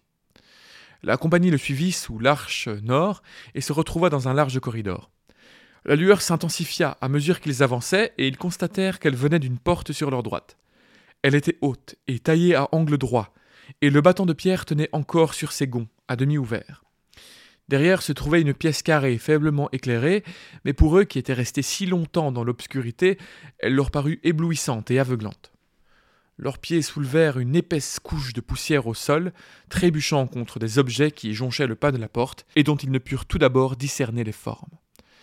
La pièce était éclairée par un large puits, ménagé à bonne hauteur dans le mur du fond à l'est. Il montait en oblique et loin au-delà donnait sur un petit carré de ciel bleu. La lumière tombait directement sur une table au centre de la pièce. Un unique bloc de forme oblongue, d'environ deux pieds de haut, et sur lequel reposait une grande dalle de pierre blanche. On dirait une tombe, murmura Frodon. Il s'approcha avec un curieux pressentiment afin de l'observer de plus près. Encore une fois, un pressentiment. Gandalf vint rapidement à ses côtés. Sur la dalle étaient des runes profondément gravées. Ce sont des runes de Daeron, comme on s'en servait autrefois en Moria, dit Gandalf. Ici est écrit dans la langue des hommes et des nains Balin, fils de Fundin, seigneur de la Moria. Il est donc mort, dit Frodon. Je craignais qu'il en soit ainsi. Gimli ramena alors son capuchon sur son visage.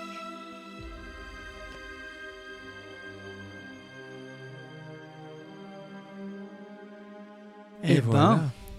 cette euh, première partie de traversée de Moria, Et ouais, il nous reste évidemment la partie la plus importante. critique, ouais. Je me souviens quand on commençait le podcast, j'avais qu'une hâte, c'était d'arriver à ce, ce moment-ci. Ouais. Ah, c'est mon, je crois que c'est mon passage préféré dans le premier livre. Ah, c'est clair que c'est c'est le moment le plus important de la. Ouais. C'est toute la traversée de la Moria et, et puis, bon, évidemment les moments épiques qui vont suivre, mais même Ouais. déjà quand ils, ils sont dans l'obscurité et tout. ben, je crois que c'est mon moment préféré parce que c'est le premier moment où ils sont vraiment tous dans une vraie galère, mais ils n'ont pas le choix et où ils sont à neuf. Parce que certes, il y a la- le col de Caradras avant, mais c'est un des rares moments où ils sont à neuf. Ouais, c'est vrai. Bah, c'est le. Parce ouais. que très vite, Gandalf va disparaître. Et puis après Boromir, donc euh, et ils vont s'éclater. Ouais, ouais, ouais, c'est sûr. La communauté en tant que telle, on la voit peu. euh, Oui, et puis les loups avant, les wargs, bah, ça c'est vite, euh, vite Ça passe vite. hein. D'ailleurs, je, je repa- repasse un peu là-dessus. C'est, mais je crois qu'on en a déjà un peu parlé, légèrement évoqué, mais ce rapport qu'il y a entre cette scène et celle qu'il y a dans, dans les Hobbits, euh, où ils font aussi, euh, où Gandalf fait prendre les, les pommes de pin euh, en feu. Ah oui. Ah, Euh, voilà, il y a grosse similitude. J'aime- Enfin, je sais pas, je trouve qu'il y a- il y a des rapports comme ça. Bon, là, il y a l'énigme, mais il y a aussi les, les énigmes de Bilbon, mais bon, je trouve pas ça. Je trouve pas ça très fort. Dans le film, c'est Frodon qui trouve le- la réponse Oui. et non Gandalf. Donc Ce là, qui le ce rapport qui est est sympa d'ailleurs pour Ouais. euh, donner un caractère de plus à Frodon Ouais. et le montrer un peu plus malin. Voilà, il, il est déjà assez présenté comme quelqu'un de, de vif d'esprit pour que ce soit nécessaire. Mais je trouve ça, euh, encore une fois, euh, toujours cet aspect historique des lieux dans lesquels se trouvent nos héros qui est toujours impressionnant. Et euh, je me souviens qu'on avait à un moment, on avait parlé on- il y a quelques, il y a de cela très longtemps, de cette scène, du moment où il rentre dans cette pièce énorme avec les colonnes de la Moria. Mhm. Je me souviens qu'on avait parlé de traitement qui avait été fait dans le film, euh, qu'on voyait peu de. Il n'y avait pas de table, il n'y avait pas de rien, table. c'était vide. Mais en fait, il a- déjà, il n'y en a pas non plus dans le livre. hein, Mhm. euh, c'est c'est précisé, c'est vide, complètement vide. Et pourquoi? Ben Parce que déjà, c'est extrêmement vieux, ça fait extrêmement longtemps que c'est abandonné. hein, depuis Mhm. 1980 du troisième âge, on est ici en 3000 et quelques, Depuis mille- 1100, plus de mille ans 1100 ans. ouais. qu'il n'y a- ça n'a plus vraiment été habité. Et en plus, euh, ça a été complètement pillé par des orques pendant, Ouais. pendant des années. Donc il n'y a plus rien, il n'y a plus- absolument plus rien. L'or qui recouvrait les murs a été enlevé. Euh, voilà, on peut vraiment s'imaginer euh, Le moindre bout de bois qui pouvait servir sur- d'une table Ouais, a bien été sûr. pris pour, euh, pour faire de la chose. ouais, Moins de tissu qui étaient encore là. Euh, Donc il n'y a vraiment plus rien, quoi. les armoiries des nains, tout a disparu. Ouais. Mais il faut s'imaginer que c'est une cité qui des milliers d'années. Je trouve ça toujours impressionnant parce C'est que inimaginable, même à notre niveau, il n'y a aucune complètement- cité, à part peut-être en Égypte, et encore certains Et encore, monuments. ouais, ouais. Et encore. on pourrait se dire, mais même ça, c'est beaucoup trop récent. ce que je trouve, ça me fait toujours un peu, euh, ça me donne toujours un peu le vertige parce que ici, nous, euh, dans notre temps contemporain, en 2000 ans, on a comme une, une civilisation qui a énormément évolué. Et eux, en fait, finalement, pas tellement. C'est-à-dire, il se passe des milliers d'années et ils s'en sont toujours à se battre avec des épées et des haches et avoir les mêmes lignées Ouais, ouais. qui se perpétuent. Oui, parce que tu vois à quel point on a évolué en 2000 ans, et tu pourrais faire le même rapport avec les Égyptiens, qui eux Ouais. aussi ont eu quand même, c'est vrai, une très longue période, mais entre le, le début de ces années et 2000 ans plus tard, tu peux aussi imaginer que les Égyptiens Ouais. étaient au final très différents. Et puis il y a eu beaucoup de, de gens de Macédoine qui sont venus, enfin tout ça a été Mhm. quand même très aussi. C'est vrai que là, tu t'imagines euh, quand là. même des- une, une- une civilisation naine qui pendant des milliers d'années a été forte et présente et plus ou moins similaire, même s'il y a Oui, c'est ça. s'il y a sûrement des évolutions, mais bon. Mais c'est te dire que les, les lignées de rois, elles sont sur des générations, des Ouais. générations, des milliers. T'imagines, enfin, ça n'existe pas en fait aujourd'hui une civilisation où tu peux te dire ah oui, euh, notre roi il, il- il est relié avec le même roi d'il y a 5000 ans. Ouais, ouais, clairement. Ça n'existe pas. Mais euh, voilà, c'est vraiment des peuples qui sont très ancrés. C'est vrai que j'avais oublié que les nains étaient nés. Enfin, j'avais oublié que Du- Durin avait créé la Moria bien avant euh, les, les années du Soleil. Mais j'avais surtout oublié qu'en fait, il était euh, l'un des premiers nains créés. Ça, c'est aussi- ça donne aussi le vertige, quoi. Et que Mhm. les nains, pardon, étaient créés avant les elfes. Ouais. Ça, j'avais pas du Oh. tout euh, capté. mais en tout cas, leur forme physique, mais Oui. ils prennent vie après. Ça, c'est sûr. Mais donc, ils, ouais, ils descendent de sept nains euh, faits avec sept femmes. Et apparemment, Durin, j'ai lu que c'était le seul qui n'avait pas de femme. Voilà, donc je ne sais pas comment il a fait pour se reproduire, s'il l'a fait, mais, Mm. mais en tout cas, il n'a pas de femme. Oui, c'est vrai qu'il a finalement juste disparu et qu'il n'y a pas de descendance nécessairement, euh, Non. Vu que les durines sont une réincarnation. Ouais. Il n'a peut-être juste pas d'enfant. Oui, on ne sait d'ailleurs même pas comment il a, il a disparu. C'était Durin trompe la mort. Et euh, ouais. Il a- en fait, il a- faudrait creuser un petit peu parce que j'ai lu aussi des Ah, choses. euh, Creuser trop profondément. Parce que visiblement, euh, Olé avait quand même donné des pouvoirs à ces sept premiers nains qui étaient capables de ne pas vraiment mourir, mais de rentrer dans un coma et de revenir à la vie si jamais on avait besoin d'eux. Enfin, il y a vraiment tout un. J'avoue que j'ai pas tout, tout, tout compris, donc peut-être ça vaudrait la peine d'y revenir. C'est peut-être, en fait, il Mais, est euh, peut-être devenu Tom Bombadil. Imagine. La Nouvelle théorie. La nouvelle théorie. Attends, vite, on fait une vidéo YouTube. sur Looper. non, mais oui, c'est aussi le fait que. bah, que du coup, il y a cette limite aussi très fine entre est-ce que c'est une prophétie, le fait qu'il se réincarne, ou est-ce que c'est vrai en fait? Est-ce Ouais. qu'il se réincarne vraiment? Et Là, il y aura toujours cette limite assez fine qui est, qui est chouette d'avoir et que du Mhm. coup, on ne saura jamais, et que chacun croira ce qu'il veut.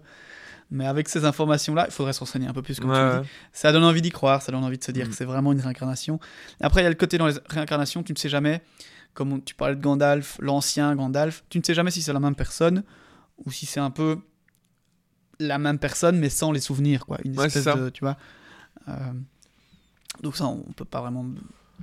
Je sais que Tolkien n'était pas fan d'analogie, surtout par rapport à son œuvre, mais euh, dans ce chapitre 6, ça m'a encore plus apparu le lien avec euh, le peuple juif et euh, les nains. Parce que ça a été souvent dit, et parfois justement pour essayer d'attaquer Tolkien en disant oui, mais pour chez Tolkien, les nains, ce n'est qu'une façon de, de se moquer des juifs, de les dénigrer et d'utiliser des clichés sur eux.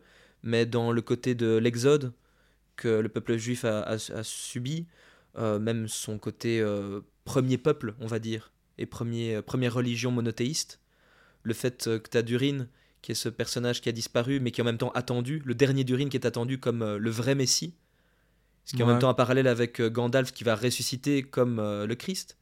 Je trouve qu'il y a plein d'éléments comme ça qui, qui sont Ouais, en parallèle. Le fait d'avoir des, des matières propres, de commercer avec les autres d'être un peuple connu pour ça. Ouais, j'avoue, je. Là, c'est juste pas. comme ça les images qui m'apparaissent, mais il faudrait. J'avais jamais même plus, entendu ce lien, donc euh, Non, je l'avais déjà entendu. j'ai euh, l'impression que les gens. C'était euh, plutôt dans des critiques faciles et pas du tout construites, comme euh, qui disaient que le- l'œuvre de Tolkien était raciste parce qu'il y a des orientaux qui, qui, qui sont méchants. qui sont avec Sauron. et Ah waouh, quel argument merveilleux. Ouais.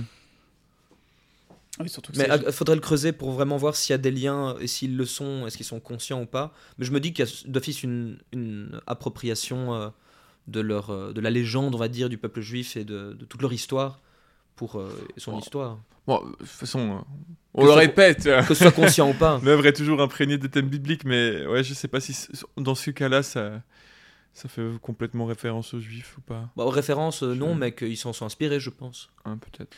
Donc juste avant de, de conclure, je voulais juste revenir sur un, un petit commentaire qu'on a eu aujourd'hui de, de David euh, qui nous avoue qu'il est en retard sur nos podcasts. Ah, David Ah, Donc, David, euh, euh, David, désolé si tu écoutes ce podcast peut-être dans 3-4 semaines, un mois, qui sait. je, je ne sais pas à quel point tu es en retard, mais en tout cas, David nous, nous reparlait de Glorfindel, euh, Ah. avait- dont on avait parlé il y a quelques épisodes. Mhm. Ce fameux euh, grand elfe qui avait... qui était revenu des cavernes de Mandos, qui avait ressuscité, etc. Et en fait, il nous expliquait un peu plus profondément euh, la, la, la genèse de Glorfindel en tant, que, de- en tant que personnage créé par Tolkien. Et apparemment, donc, toute cette histoire, donc, on avait expliqué donc, que Glorfindel était un des premiers elfes, hein, euh, qu'il avait vécu euh, durant vraiment les premiers âges, etc. Qu'il était mort euh, en combat à, à Gondolin, il me semble, Ouais, contre, ça. un, contre un contre Balrog en, le- en le tuant. Et puis, en fait, il, est- il avait été réincarné. Donc, les, elfes, quand ils meurent, ils vont dans les cavernes de Mandos. Donc, c'est un endroit où les âmes des elfes vont. Et puis, euh, normalement, ils ne sont pas censés pouvoir se réincarner ou revivre, mais euh, sauf avant la fin des temps. Mais, euh, mais là, apparemment, lui aurait eu le droit de revenir. Et en fait, David nous explique que dans une lettre, en fait, Tolkien explique. En fait, une, lectrice avait envoyé une lettre à Tolkien pour comprendre comment ça se fait qu'elle avait retrouvé Glorfindel dans Le Seigneur des Anneaux. Et en fait, Tolkien avait expliqué qu'il il adorait tellement ce personnage Hmm. qu'il voulait absolument le mettre dans Le Seigneur des Anneaux, mais qu'il n'avait plus du tout pensé qu'il l'avait fait mourir dans des écrits au préalable. et donc en fait, lui-même avait oublié que Glorfindel était mort. Et donc, pour pouvoir euh, garder le fait qu'il soit mort et le fait qu'il soit revenu, bah, il aurait inventé cette histoire de réincarnation, etc., de Mandos, etc. Ouais. Donc en fait, le fait que Glorfindel euh, revive et toute cette histoire de réincarnation, c'est un, un heureux rafistolage de Tolkien qui euh, s'était gouré. Et il, il- il- il se permet, donc, enfin, il en profite pour dire à ses lectrices que finalement, il n'est qu'un homme et pas que parfois l'histoire le dépasse lui-même. Et ça, c'est aussi un point sur lequel je voulais revenir. C'est qu'on prête souvent une. Voilà, une, une forme. Bah, évidemment, Tolkien est un génie dans sa, création d'univers, un univers extrêmement cohérent, mais il y a aussi cet aspect que que parfois on lui prête de trop, ce qu'il aurait réfléchi à tout à l'avance, et ce n'est pas le cas tout le temps. Euh, il a vraiment des choses qu'il a modifiées. Il y a des, écrits dans le Silmarillion qui ne sont pas les mêmes que ce qu'il va dire plus tard dans des lettres. Euh, il y a des choses qu'il va rafistoler par nécessité. Et surtout, ce qui est très chouette aussi à lire dans, ces lettres qu'il a parfois échangées avec euh, son grand ami C.S. Lewis, c'est le- l'auteur de, de, Narnia, où il lui explique que parfois, en fait, même à son fils, hein, il lui explique aussi euh, dans certaines lettres que, que- que l'histoire le dépasse et que quand il est en pleine rédaction du Seigneur des Anneaux, il n'a plus l'impression de lui-même réfléchir à l'histoire, c'est l'histoire qui prend les devants. Donc il a vraiment été habité par cet univers à un moment donné où, où il se laissait aller complètement, il ne savait même pas où il allait vraiment, il n'avait pas complètement le canevas, il laissait aller là-dedans et puis ensuite il faisait les liens pour euh, rendre l'ensemble cohérent. Je trouve que ça n'enlève rien à sa superbe et à son génie, mais euh, c'est intéressant de le savoir quoi. Ouais, c'est chouette. Et puis il y a ce côté historique, euh, dans un, tu vois, on en parlait un peu, Mhm. euh, du fait que voilà, c'est- l'histoire est faite de plein de trous et on n'a pas toutes Ouais. les informations, et il y a, il y a un peu de ça. Euh, parfois, on les historiens se trompent, on revient en arrière, et je pense que Tolkien peut totalement se permettre de voilà de prétendre avoir euh, Ouais. euh, des trous dans, dans son histoire et fait voilà et, ouais, on en avait parlé notamment je sais pas si on en parlait juste en off ou en podcast mais c'est vrai que les lettres amènent beaucoup de clarifications Ouais. euh, et, et des possibilités de changement notamment le fait qu'il y avait à la base 1000 balrogs et que c'est dans une lettre en tout cas qu'il a qu'il a écrit à un lecteur, son fils Christopher ou quoi, qui disait non, non, en fait, il y en a que 7, c'est beaucoup trop puissant. Ouais, d'ailleurs, il y, a- il y a pas mal de lettres. hein. Il en a fait, il a Ouais, édité des livres, hein, mais qui, qui reviennent sur beaucoup d'éléments comme ça. Et encore aujourd'hui, beaucoup de choses sont sujettes en fait à interprétation de la Ouais. part de- des éditeurs de bouquins ou de son fils. Euh, Il y a récemment eu l'histoire de la Terre du Milieu comme livre qui est sorti, c'est ça? Ou Ah, euh. History of, of Numenor euh, Mhm. Enfin voilà, des, des- des- des livres qui sortent et dans, dans lesquels la personne qui l'a écrit ou édité, parce que son fils édite, c'est-à-dire qu'il va reprendre en fait les écrits de son père pour en faire un livre, donc il doit, Ouais, c'est plutôt de l'assemblage, mais il dit que voilà, en fait, ben, j'ai entre temps, il a retrouvé des informations, des écrits, et du coup, il peut interpréter des informations qu'il Mhm. avait lues il y a peut-être 40 ans différemment, et du coup, l'univers réévolue, Ouais, c'est ça. et le- le- le- les fans que nous sommes, ben, on est en mode, ben, voilà, qu'est-ce qui est canon, qu'est-ce qu'on prend, et t'es un peu obligé. de- Soit tu choisis ce que tu préfères, soit tu prends les deux, et tu laisses ouais. l'univers avoir ses, ses inconnus. Quoi. Ouais, parce que même pour euh, les auditeurs, euh, auditrices qui, qui écouteraient et auraient lu le Silmarillion, je peux vous dire que il y a des informations dans le Silmarillion qui ne sont pas canon, qui ne sont plus euh, valables Ouais. selon des modifications de Tolkien euh, par la suite. Donc, euh, faut le savoir. Cette réécriture euh, du personnage de, de Glorfindel, en tout cas, la- le moyen qu'il a trouvé pour euh, joindre les, les deux histoires Ouais. et rendre ça cohérent, au final, ça rend même bien service au récit. Parce que Glorfindel, on le rencontre peu de temps avant la chute de Gandalf. Et je trouve que, intellectuellement, ça rend sa résurrection à Gandalf plus crédible, peut-être, que si Gandalf était le premier personnage Ouais. Bon, après, quand on rencontre Glorfindel, on ne sait pas qu'il est- qu'il a chuté, qu'il a été ressuscité. Mais ça permet, je trouve, d'appuyer encore plus le fait ah bah en fait des personnages qui ressuscitent dans cet univers-là, Ça existe. ouais. ça existe, c'est très rare, c'est pas n'importe qui, C'est bien que ce soit rare. c'est bien que ce soit rare, mais quand ça arrive en tout cas, bah, ça, ça peut arriver, c'est Mhm. imaginable donc ça, ça se tient. Mais d'ailleurs, on a qui, qui qui serait revenu? Gandalf, Glorfindel? Bah Durin peut-être d'une certaine manière. Ouais. Durin, ouais. euh, Erendil, il n'est pas. Non, non, il est pas mort. Il est juste. mort, non, non, il il, est non, il est Il éternel. a quitté les portes, euh, oui, c'est ça. Il est dans le ciel. Euh, J'ai pas du tout idée là comme ça euh, d'autres personnages pour qui ce serait le cas. Euh, Il était fait mention dans un manuscrit oublié, euh, volé par à Tolkien euh, de Gollum, ah, Beren- qui aurait ressuscité. Attends, Beren et Luthien, il n'y a pas aussi une histoire où non, ils ont quitté le monde. ils ont quitté le monde et euh, on les a fait revenir d'une certaine manière Beren et Luthien, ben, ils sont en Valinor, non? Euh, ils ont d'abord été en Valinor, puis ils ont vraiment quitté les limites du monde. Ah ouais, Ils d'accord. sont Et- sortis du, de- du monde. Mais ils ont été en Valinor, justement, peut-être au, au hall de Mendos. euh, enfin, soit, il faudrait revérifier, mais j'avais l'impression qu'ils étaient morts et qu'ils avaient eu l'occasion de revivre. Soit. Je sais plus.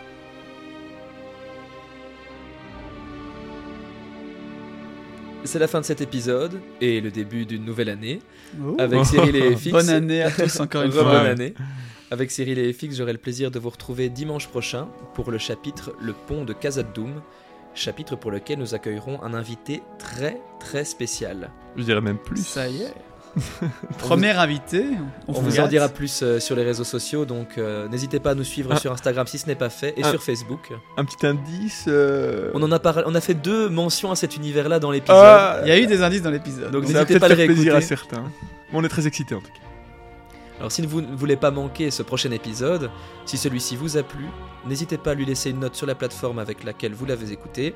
Partagez-nous vos remarques, vos questions, réflexions sur notre page Facebook ou Instagram, les pages du milieu, ou par mail, les pages du milieu à gmail.com. Nous vous souhaitons encore une fois une très heureuse année 2023, joyeuse et lumineuse, contrairement au tréfonds qu'arpentent nos héros en ce moment. Prenez soin de vous et de vos proches, et nous vous retrouverons la semaine prochaine. Ciao, ciao. Salut bonne à année, tous. bonne semaine.